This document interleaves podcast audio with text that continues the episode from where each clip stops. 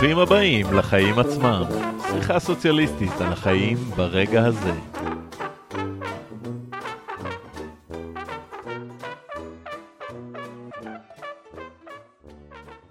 ברוכים הבאים לחיים עצמם, שיחה סוציאליסטית על החיים ברגע הזה. אני אלעד הן ונמצאים איתי גילי גופר וירון הופמן דישון. מה העניינים? שלום שלום. אהלן.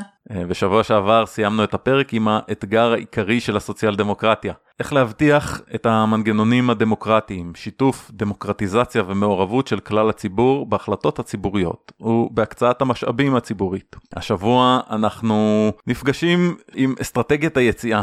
כלומר האסטרטגיה של שחרור המשק מהסגר של הקורונה והנחות היסוד של אסטרטגיית היציאה הן שחובה לאפשר לאנשים גישה אל שוק העבודה כי אחרת הם לא יוכלו להתקיים. יש פה אמנם סכנת חיים אבל זה מחיר ששווה לשלם כי אין ברירה. נראה לי שהנקודה החשובה היא שבאין ברירה הזה טמונים כל הנושאים שהשלטון בישראל רוצה להשאיר מחוץ לשיחה הפוליטית בכל מחיר. במקרה הזה הדבר העיקרי שעומד על הפרק זה הרעיון שהמדינה תאפשר לאנשים להתקיים בלי לקבל שכר משוק העבודה, שכר על העבודה שלהם כדי לצלוח את המשבר הציבורי הזה. טוב מה שאתה אמרת עכשיו זה בכלל מוקע כפופוליסטי מי שאומר דבר כזה אומרים שהוא לא מבין בכלכלה אסור לו לתת לו לקחת חלק בקבלת החלטות שזו טענה שבכלל מתחברת עם, עם, עם המציאות הקונקרטית שבה הכלכלה כן או הכלכלנים שולטים בכל היבטי המציא, המדיניות הציבורית לקחו לעצמם עמדה וסמכות כמעט בלעדית לגבל החלטות בכל תחומי המדיניות אפשר לראות בהקשר האקטואלי שאת הדומיננטיות של משרד האוצר בעיצוב המדיניות כולל בהיבטים הבריאותיים או החינוכיים. אני רוצה להגיד שיש לזה תוספת קטנה שבה בלתי מתקבל על הדעת שאדם יקבל שכר בלי שהוא ביצע בעבורו עבודה. וזה אחד המוטואים המתמשכים ביחס של האוצר למשבר הזה שלא משנה מה לא ייתכן שאדם יקבל כסף אם הוא לא מבצע בעבורו עבודה והוא צריך להוכיח שהוא ביצע את העבודה וזה כבר נוגע באלמנטים של חוסר אמון בסיסי שטמונים עמוק בתוך בכל התפיסה הקפיטליסטית. ואגב מתחברים שוב לשיחתנו על, על אוניברסליות. בהחלט. כלומר כניגוד, כניגוד של האוניברסליות יש את החשד. לא חשבתי על זה בתור ניגוד לאוניברסליות, זה מעניין, אבל זה נכון, זאת אומרת, באוניברסליות לכאורה מנטרלת את החשד, אני לא שואלת, אבל פה יש משהו מעבר לזה, שבכל מקרה אני חושדת שאני, ההנחה הבסיסית שלי שמי שעומד מולי מרמה אותי, זאת ההנחה הבסיסית של הקפיטליזם והאוצר הולך איתה בשבועות האחרונים לקצות, לקצוות הכי רחוקים שאפשר. כן, ראינו עכשיו את, ה, את כל הסיפור סביב זה שמכריחים מורים שמלמדים מרחוק להגיע לבית ספר.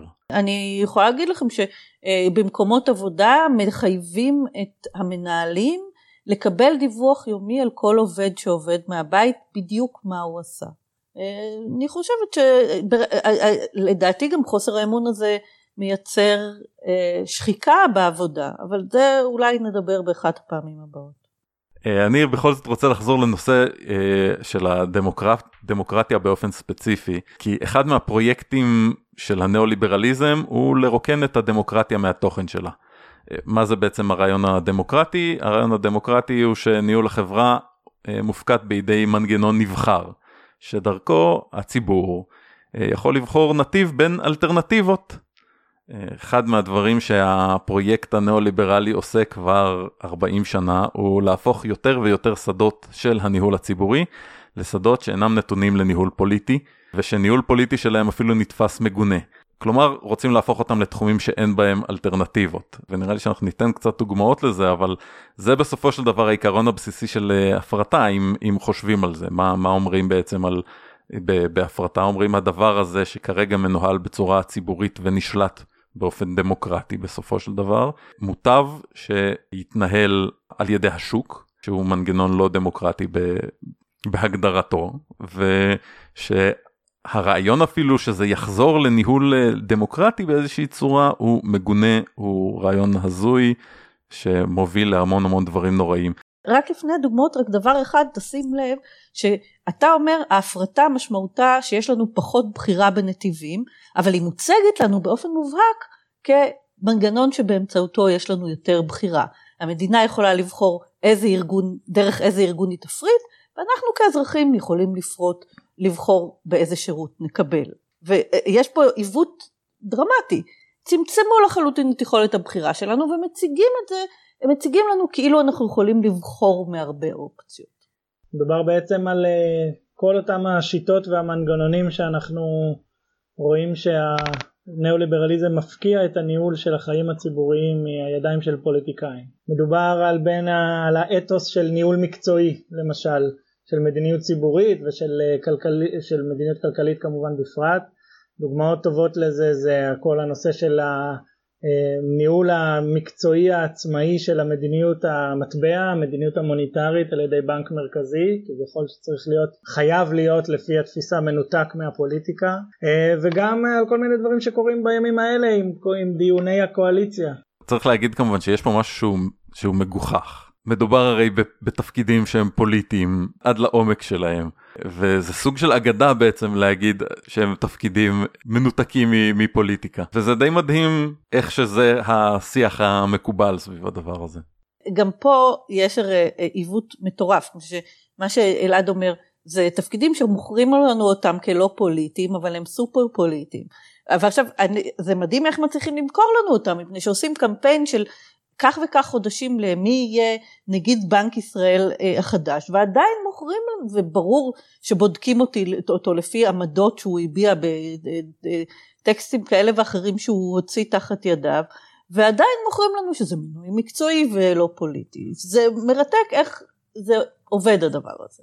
כמובן דוגמה נוספת זה השיח העכשווי אה, במהלך אה, הרכבת הממשלה על אה, שרים מקצועיים ולא פוליטיים כביכול במשרדי ממשלה אה, ובאופן יותר כללי על אה, כל הנושא של להגביל את היכולת של חברי כנסת, של פוליטיקאים לקבל החלטות ולקבל חוקים תקציביים. זה הכל דוגמאות למנטרה הזאת הניאו-ליברלית שבעצם קבלת ההחלטות הדמוקרטית עצמה היא לקויה. היא פתח לשחיתות אפילו איך שקוראים לזה, כן? זה השפעה פוליטית, המילה פוליטית פה היא כבר עצמה שלילית. הדבר שמוסתר במהלך הרעיוני שיש פה בעצם, הוא שפוליטיקה שווה דמוקרטיה. זאת אומרת, אומרים, אה, הדבר הזה מושחת על ידי פוליטיקה, מה שהם מתכוונים בעצם זה הדבר הזה מושחת על ידי דמוקרטיה. דמוקרטיה היא דבר שצריך להיזהר ממנו, הוא עושה, מביא דברים רעים. ועדיין אה, לא, לא נאה לומר את זה אה, במילים האלה, אבל בעצם אומרים את הדבר הזה. נכון, אז מי שרוצה לעדן את זה, אה, מעדן את זה על ידי זה שאומר לא להגביל את הדמוקרטיה, אבל להגביל את הפוליטיקאים. ואז יוצרים כל מיני כלים שהמטרה שלהם היא להגביל או להתנות או להפחית את היכולת של ההשפעה של פוליטיקאים, למשל חברי כנסת. צריך לחדד של פוליטיקאים נבחרים.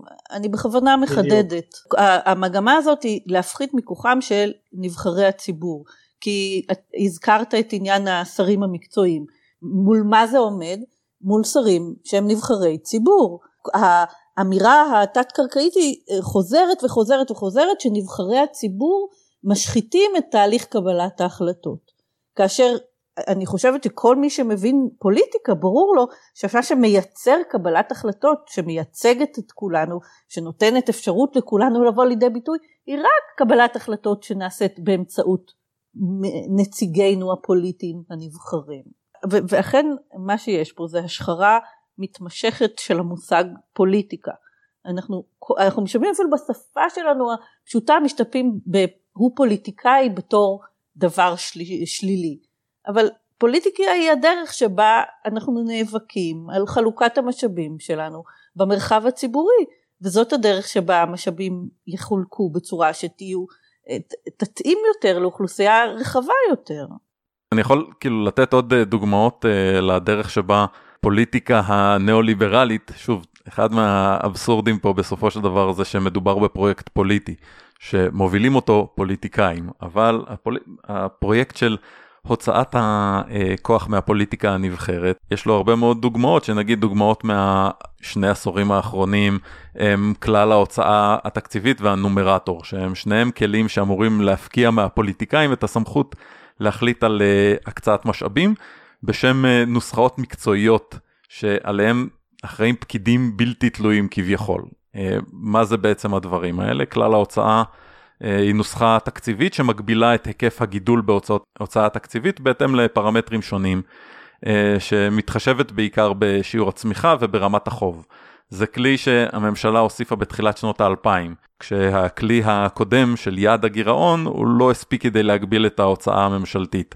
שוב, לא הספיק באיזה, באיזה מובן? במובן שמי שרואה יעד לצמצם צמצום תמידי בהוצאה התקציבית וקיצוץ תמידי בהוצאות הממשלה, צמצום בסופו של דבר של הכלים הדמוקרטיים שיש, שיש לנו, או התחומים שעליהם יש שליטה דמוקרטית, אז רוצים בשביל זה לדאוג שה, שיהיה צמצום אה, מתמשך בתקציב. עכשיו, בשנת 2015 בעצם, אה, כחלון ונתניהו הגו כלי חדש שנקרא נומרטור, שמטרתו להבטיח שההוצאות אה, ארוכות טווח גם כן לא יחגגו מכלל ההוצאה. לא רק בשנת התקציב שבה התקבלה ההחלטה, אלא גם לאורך שנים. כל הדברים האלה בסופו של דבר רוצים להגביל את ההוצאה אה, הממשלתית בצורה חיצונית, בלי קשר למטרות שלהן. במילים אחרות קובעים באופן פוליטי איך להצר את צעדי הפוליטיקה. באופן כללי כל הדוגמאות שהזכרנו וה, והכלים האלה הם אה, בעצם חלק מתפיסה רחבה יותר שגורסת בעצם ניתוק בין ה... מה שמכונה הכלכלה ומה שמכונה הפוליטיקה. שהפוליטיקה או המדינה כן, היא המקום המלוכלך שמושפע מאינטרסים אה, קטנים, שמושפע מקבוצות לחץ, כל המושגים האלה שאנחנו מכירים, והכלכלה היא כביכול זירה נקייה, מקצועית, צריכה להיות, צריכה להיות מנוהלת בהתאם למודלים מדעיים ונכונים תמיד. עכשיו יש כאלה שכאילו אומרים הנה אנחנו מצאנו מקום שבו הפוליטיקה התערבה בכלכלה וזה לא טוב. צריך כמה שיותר לשאוף להפריד. כמובן שזה כל התפיסה הזאת מתבססת על אמונה שהמודלים האלה כן כמו שאמרנו הם איזשהו אמת טבעית ו- ו- ונצחית כשבפועל הם משקפים אה, יחסים חברתיים מסוימים ובעיקר משמרים את היחסי כוח הקיימים את אי השוויון את אה, חלוקת העושר הקיימת העניין שהשוק נתפס, אה, באיזשהו סוג של אה, מהלך מעניין, השוק נתפס כניטרלי, וכיוון שהוא ניטרלי וכמובן מתקן את עצמו, אז הוא לא מושפע מאינטרסים חיצוניים. ומעניין לשאול איך זה, איך זה יכול להיות שאנחנו מתייחסים אל השוק כאל ניטרלי ולא אה, מושפע משום דבר חיצוני לו. לכאורה הוא מין אה, חוק טבע, אני חושבת שהזכרנו את זה יותר מפעם אחת, אה, אבל אה, אנחנו נוטים להתעלם מהחלקים התרבותיים של, בעיקר הכוחניים של השוק. ואחד הדברים שקורה זה באמת יש השחרה הולכת ומתמשכת של תהליך קבלת ההחלטות באמצעות הפוליטיקה בכל מיני כלים וזה לא עניין קונספירטיבי אבל כן יש טקסטים תרבותיים לאורך כל השנים שעושים מהלך מאוד מובהק של אה, הדגשת ההיבטים הפחות נעימים בתהליך קבלת ההחלטות ואפילו עד כדי אה, באמת אה, המחשה של כל מיני תיאוריות קונספירציה והנחתם באיזשהו סוג של מרכז אה, תרבותי אז אה, אם בשנות ה-70 היה נניח את הקומדיות הבריטיות, אה, שאני משערת שהרבה מכיר זוכרים אותם, אה, כן אדוני השר ואחרי זה כן אדוני ראש הממשלה, יס מיניסטר ויס פריים מיניסטר, שבאמת הדגישו את הכוח של המנגנון או העצימו את הכוח של המנגנון הבירוקרטי ואת זה שהפוליטיקאים בעצם לא יכולים לעשות כלום כי הפקידים כל הזמן עוצרים אותם ובאמת בתוך כתוב בצורה חדה ומרתקת וגם בתקופה שבה כולם ראו ערוץ אחד לא רק אצלנו אלא גם במדינות אחרות וזו הייתה תוכנית מאוד פופולרית ובוודאי תרמה לתפיסה הזאת שלא אנחנו מנהלים את, החברה, את החברה אלא פקידים מנהלים את החברה ולכן צריך לנטרל את הפוליטיקה ולהכניס איזשהו משהו שהוא ניטרלי. אבל זה התגלגל עם, לטקסטים פחות משוכללים ופחות פופולריים בשנים האחרונות, שבאמת השחירו את הפוליטיקה בצורה שהפכו אותה לידי אה, תהליך קונספירטיבי שבו כל מה שיש זה כוח ומאבק בין יחידים על כוח. אני חושבת שסדרת הטלוויזיה הפחות טובה בהרבה מהסדרות הבריטיות, הסדרה האמריקאית, סקנדל, ממש הלכה לכיוון הזה. היא התחילה במין פירמה כזאת שמה שהיא עושה זה היא אה, אה, מסדרת. מישהו יש לו איזה, עשה איזה טעות, אז היא מוחקת את הטעות שלו, כולל לנקות את החדר אה, מלון שבו נעשה מה שנעשה. אז זה התחיל מזה, למחור, לעשות סידורים האלה של הפוליטיקאים, אבל זה הגיע לידי זה שיש בעצם איזה כוח ש... איזה, של ארבעה אנשים שהם שולטים בכל מה שקורה בארצות הברית, באמצעות התקשורת והפוליטיקה. והסדרות האלה הן לא סדרות אזוטריות, הן נכנסות יותר ויותר בתוך, לתוך התרבות שלנו, והן מסייעות להשחרה של הפוליטיקה בתור איזשהו כוח שהוא בעצם לא מייצג שום דבר מאשר מאבק בין אה, שלושה ארבעה אנשים שכל מה שמעניין אותם זה גודל המכונית שלהם ומספר אנשים שהן מסתובבות איתן.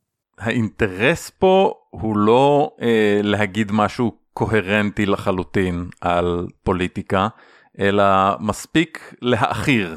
צריך אגב אה, גם להגיד בתוך זה שאותם דברים שנחשבים אה, כנקודות הכאילו חולשה של הפוליטיקה או של התחום הציבורי, אני יודע, שחיתות, אה, מינוי מקורבים, כל מיני דברים כאלה, הם, ה, הם הדברים שהם נורמה ולגיטימיים כשהם מתרחשים בשוק. כלומר אה, זה בסדר בחברה פרטית אה, שתהיה חברה משפחתית ולמנות מקורבים. זה בסדר לשלם את הגמול עבור אה, לעודד מישהו לקבל החלטה. זה הכל נחשב עסקאות פשוט. זה לא נחשב כדבר שלילי. זאת אומרת שאותן התנהלויות שמושחרות כן ואפילו גם אפילו סחבת ובירוקרטיה כן אומרים שלקח מלא זמן להשיג בזמנו קו טלפון מבזק מה שכנראה היה אכן נכון. היה נכון. בסדר אבל היום צריך לחכות שעתיים על ההמתנה של נציג של חברות הסלולר או הכבלים אבל אז לא אומרים זה הבירוקרטיה או זה ה... תראו הנה הבעיה של השוק הפרטי העובדה שיש לך ארבע חברות שנותנות לך את אותו שירות גרוע. באותו מחיר. זה מה שאתה אומר הוא נורא חזק, הקטע הזה שאנחנו, אה, זה כל מה שהוא, אה, אנחנו מבקרים אותו מאוד כשהוא נעשה ציבורית, הוא חלק מהשוק הפרטי וזה בסדר, זה בסדר לשלם לבן שלך בשביל לא לעשות כלום ולקרוא לו סמנכ"ל, כי, כי זה חברה שלך. אבל אפילו יותר מזה, אני חושבת שמה שקרה זה שאנחנו, אה, יש דברים שאנחנו, כשאנשים מדברים אומרים לא ניהול ציבורי זה יש הרבה בירוקרטיה וזה גם יכול לגרום לניצול אבל נניח הניהול הפרטי הוא מביא לניצול באופן בסיסי תמיד יש ניצול ואת זה אנחנו מוכנים לקבל כבעיה מובנית בתוך השוק הפרטי שאפשר לחיות איתה. טוב בדרך כלל בדרך כלל מה ש... מה שמוצג כ- כהמשך של הדבר הזה היא שבשוק ה- בשוק, בשוק הפרטי כביכול יש בחירה. זה חלק מההטעיה בעצם שלו. זאת אומרת, את הבחירה אומרים, מעתיקים אל, ה- אל השוק הפרטי, כשהיא בחירה בסופו של דבר אינדיבידואלית. אה, וכמובן שיש בה אלמנט שקרי. הבחירה תמיד מאוד מאוד אה, מוגבלת בין, אה, בין אפשרויות נתונות שלא קבעת. ולפעמים גם שקרי במובן של כמו הסיפור הזה שאומרים למישהו אם לא טוב לך לעבוד באיזשהו מקום תלך לעבוד במקום אחר כשכמובן אין לו אופציות אחרות יותר טובות אבל זה נותן איזושהי תחושה של, של אה, חופש. זה, זה עוד אה, נקודה שתמיד אה, מועלית היא מן האגדה הזאת של המגזר הציבורי לא יודע לנהל. כאילו יש משהו אינהרנטי במשהו שמנוהל ציבורית שיש לו איזה בעיית ניהול לעומת אה, אה, אותו דבר שמנוהל על ידי חברה ש, היא בבעלות פרטית, הרי בסופו של דבר בני אדם מתכננים, קובעים, מקבלים החלטות גם בחברות האלה, גם, ב, גם בתחום הציבורי. רק צריך, אנחנו פה מתארים איזושהי תופעה ואנחנו צריכים גם להסביר למה, למה היא, למה יש השחרה כזאת של הפוליטיקה. וכמובן זה, זה לא רק כדי להוציא את הפוליטיקה מתוך הניהול של הדברים, אלא כדי להמאיס עלינו על הפוליטיקה, כדי שאנחנו נתייאש. כדי שכיוון שאם אנחנו נפעל בכלים הפוליטיים הרחבים שלנו, לא רק במערכות בחירות, אלא דרך ארגוני עובדים, דרך החברה הישראלית וכולי, אז אנחנו נוכל בדרכים מסוימות לעצור את הקפיטליזם. וכאן חשוב לנו להזכיר אירוע חשוב שקרה בשבוע שעבר. בשבוע שעבר הושק, הושקה הבמה הסוציאליסטית פיגומים, שהיא אה, ביטאון למחשבה סוציאליסטית. והמאמר הראשון שמופיע בפיגומים הוא אה, מאמר, אה, הוא מאמר שנוגע בדיוק לדבר הזה, לזה שיש לנו דרכים, למרות הייאוש שחוזר מהפוליטיקה, יש לנו דרכים לפעול בתוך הפוליטיקה כדי להתנגד לקפיטליזם. המאמר נקרא איך להיות אנטי קפיטליסט במאה ה-21 ומי שכתב אותו הוא אריק אולין רייך אה, ואנחנו ממליצים לכולם להיכנס לפיגומים ולקרוא את המאמר הזה והמאמרים הנוספים. אנחנו ככה נראה לי לקראת סיום, אני חושב שזה בכל זאת נקודה אה, להזכיר עוד עניין אה, חשוב ועד עכשיו דיברנו בעצם על האופן שבו הניאו-ליברליזם מפקיע מאיתנו את קבלת ההחלטות המשותפת והניהול הציבורי של החיים שלנו על ידי זה שהוא מוציא תחומים מה, מהזירה הציבורית, מהתחום, מה, מהתחום הציבורי אל השוק הפרטי. אה, אבל אני חושב שצריך גם בכל זאת לזכור שהעובדה שתחום מסוים נמצא בבעלות או בשליטה אה, אה, או מנוהל באופן ציבורי לא מבטיח שהוא עדיין ינוהל באופן דמוקרטי ומשתף וזאת נקודה אני חושב קריטית לשים אליה לב דוגמה טובה אני חושב לעניין הזה זה מה שקורה במקומות העבודה. בעצם כדי לאפשר לעובדים לקחת חלק בקבלת החלטות במקום העבודה להשפיע על השכר אבל גם על היבטים נוספים אז צריך כמובן שהם יהיו מאוגדים שזה נגיד ההשוואה ל- לשים את קבלת החלטות במקום ציבורי. אבל זה לא מספיק צריך שההתאגדות עובדים עצמה אה, תהיה בעצם אה, דמוקרטית תהיה נדבך בפרויקט של אה, דמוקרטיזציה של שוק העבודה תראה את עצמה בתור כלי להעצמה פוליטית של עובדים ובעיקר צריך שיהיו לה מנגנונים שיבטיחו ניהול והשפעה מלמטה. אה, לא רק בעצם בתוך מקום העבודה אלא גם בתוך אה, איגוד העובדים. וזה כמובן נכון אה, לכל תחום שהוא של שירות ציבורי. אפשר להסתכל על מערכת החינוך שמצד אחד היא צריכה להיות ציבורית ושוויונית אבל מצד שני היא צריכה לאפשר את המקום של השותפות והמעורבות והשפעה של ילדים והורים על התכנים למשל או של דיור ציבורי שצריך להיות ציבורי, צריך להיות שו... אה, להציע שירות שהוא מאפשר פתרון ציבורי ושוויוני, אבל מצד שני שיהיה מנוהל בפועל על ידי הדיירים עצמם באופן משתף ולא על ידי איזה חברה ממשלתית ריכוזית ומנוכרת. ונוסיף על uh, מהדברים הקודמים שעסוקה מאוד במבחנים והכשלה של uh, מקבלי השירות שלה. כן, אבל אני חושבת שמה שירון אומר, ואני מאוד מסכימה איתו, שגם אה, חברה טובת לב שבאמת רואה לנגד עיניה את אה, הדיירים ואת את, את החיים הטובים שלהם, אם היא לא משתפת את הדיירים עצמם בניהול, או אם לא משתפים את העובדים עצמם בעיגון העובדים שלהם, ואף במקום העבודה שלהם, אה, ככל שזה בא מלמעלה למטה, אז זה לא דמוקרטי, וזה בסופו של דבר צובר, נצבר לידי אה, מקום שהוא לא סוציאליסטי ולא דמוקרטי. הוא פוגע ב, אה, במי שרוצים לעזור לו. בתוך העולם שבו אנחנו חיים, פעולה מלמעלה למטה, ללא שום איזון חוזר מלמטה למעלה, או עם איזון חוזר מאוד נמוך של מלמטה למעלה, מחזקת את הניכור כלפי הדמוקרטיה, וברגע שהיא מחזקת את הניכור כלפי הדמוקרטיה, היא מחזקת את הניאו-ליברליזם. ולכן אני רק אומרת בהקשר הזה זה, זה נכון יש המון חברות אה, קפיטליסטיות שמנהלות את זה לטובת הציבור וחברות ציבוריות שאולי ניהלו את זה בצורה לא טובה גם מסיבות רעות אבל יש חברות ציבוריות שכל הרצון שלהם הוא, הוא רצון טוב אבל אם אין דמוקרטיה ואם אין, אין איזון מלמעלה, מלמטה למעלה בסופו של דבר זה מחליש את הדמוקרטיה או מחליש את הסוציאליזם. נראה לי שבזה נסיים. נתראה בשבוע הבא. נתראה בשבוע הבא. נתראה. פודקאסט החיים עצמם מופץ ברישיון ייחוס שיתוף זהה 4 בינלאומי.